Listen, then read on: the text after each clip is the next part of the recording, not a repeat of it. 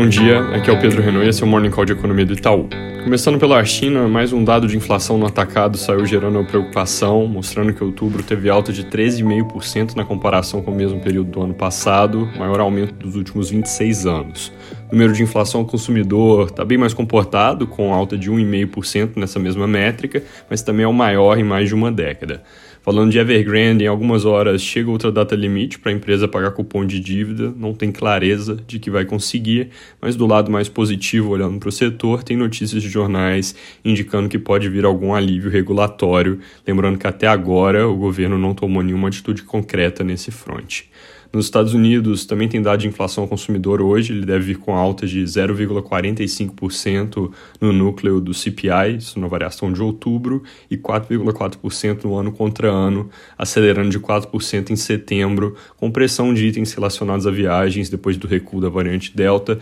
mas também com inflação de alojamento alta, que é algo a se monitorar. O índice cheio deve subir 0,61% no mês e 5,9% no ano contra ano. Juntando Estados Unidos e China, tem notícias de que os presidentes Biden e Xi vão fazer uma reunião virtual na semana que vem e declarações da China de que estão dispostos a cooperar com os Estados Unidos em temas regionais e globais, que é algo bem genérico, mas junto com a reunião e seguindo as conversas recentes por telefone, mostra uma boa vontade nesse front, apesar de nenhum progresso concreto até aqui. Aqui no Brasil, ontem andou rápido na Câmara a discussão dos destaques sobre a PEC dos precatórios, que não teve nenhuma mudança significativa no texto e, na sequência, já aprovaram o projeto na votação de segundo turno. Isso é algo que deve ser visto como positivo pelo mercado, porque, como eu já mencionei aqui, a PEC não é boa no sentido de que ela mina a credibilidade do teto de gastos, mas o cenário base hoje em dia já é de que vai ter mais gasto social no ano que vem. E aí, é melhor que venha via essa PEC do que por outros caminhos, planos B, do tipo fazer estado de calamidade em 2022,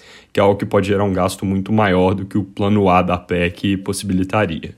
Dados os desafios que vinham surgindo, a aprovação já em segundo turno nessa madrugada pode até ser vista como uma certa surpresa positiva, uma vez que tinham aquelas dúvidas sobre votos no PSB e no PSD, além de ruído gerado pela decisão do STF, que formou maioria pela suspensão das emendas de relator. Esse é um tema do STF que ainda pode gerar ruído entre poderes, mas para a tramitação dessa PEC já não importa muito, porque agora passou da Câmara e não existe esse mecanismo de emenda de relator no Senado. Para o funcionamento da Câmara em si, também não está claro quanto essa suspensão importa, porque, como eu mencionei ontem, os congressistas já consideram outras maneiras de direcionar recursos para fazer o que os jornais chamam de toma lá da cá. Voltando para a PEC, o próximo passo agora é a tramitação no Senado, onde a coisa pode ser mais desafiadora. O presidente Rodrigo Pacheco vinha falando que mandaria o texto direto para o plenário, mas agora diz que deve ter que passar antes pela CCJ, que é um passo normal, mas que, se pulado, como ele vinha sinalizando, ajudaria a fazer a coisa andar mais rápido e com menos riscos.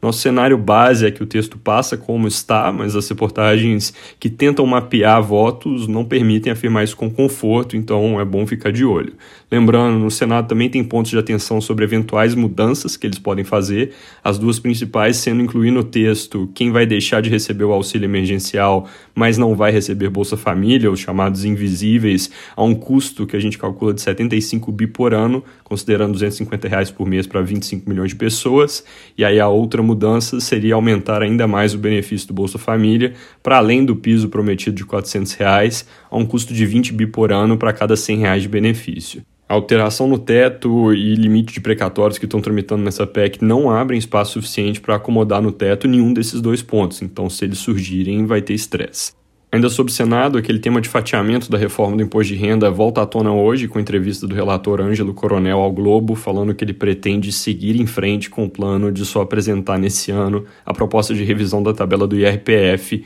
com aumento adicional do limite de isenção em cima do que tinha sido aprovado na Câmara, indo de R$ 2.500 para R$ 3.300 de renda mensal. Obviamente, passa só essa parte implica uma perda clara de arrecadação, que fica ainda maior se for para frente a ideia de realmente mudar a faixa de isenção. Sobre dados, divulgação do IPCA de outubro deve ser o destaque do dia, com alta de 1,04% no mês, subindo para 10,44%, que deve ser finalmente o pico da variação em 12 meses, com pressão de combustíveis, gás de cozinha, vestuário, veículos e alimentos. Serviços também devem subir na compressão ali em aluguéis e passagens aéreas. O consenso de mercado está um pouquinho acima da nossa projeção, com alta de 1,06%. É isso por hoje, bom dia.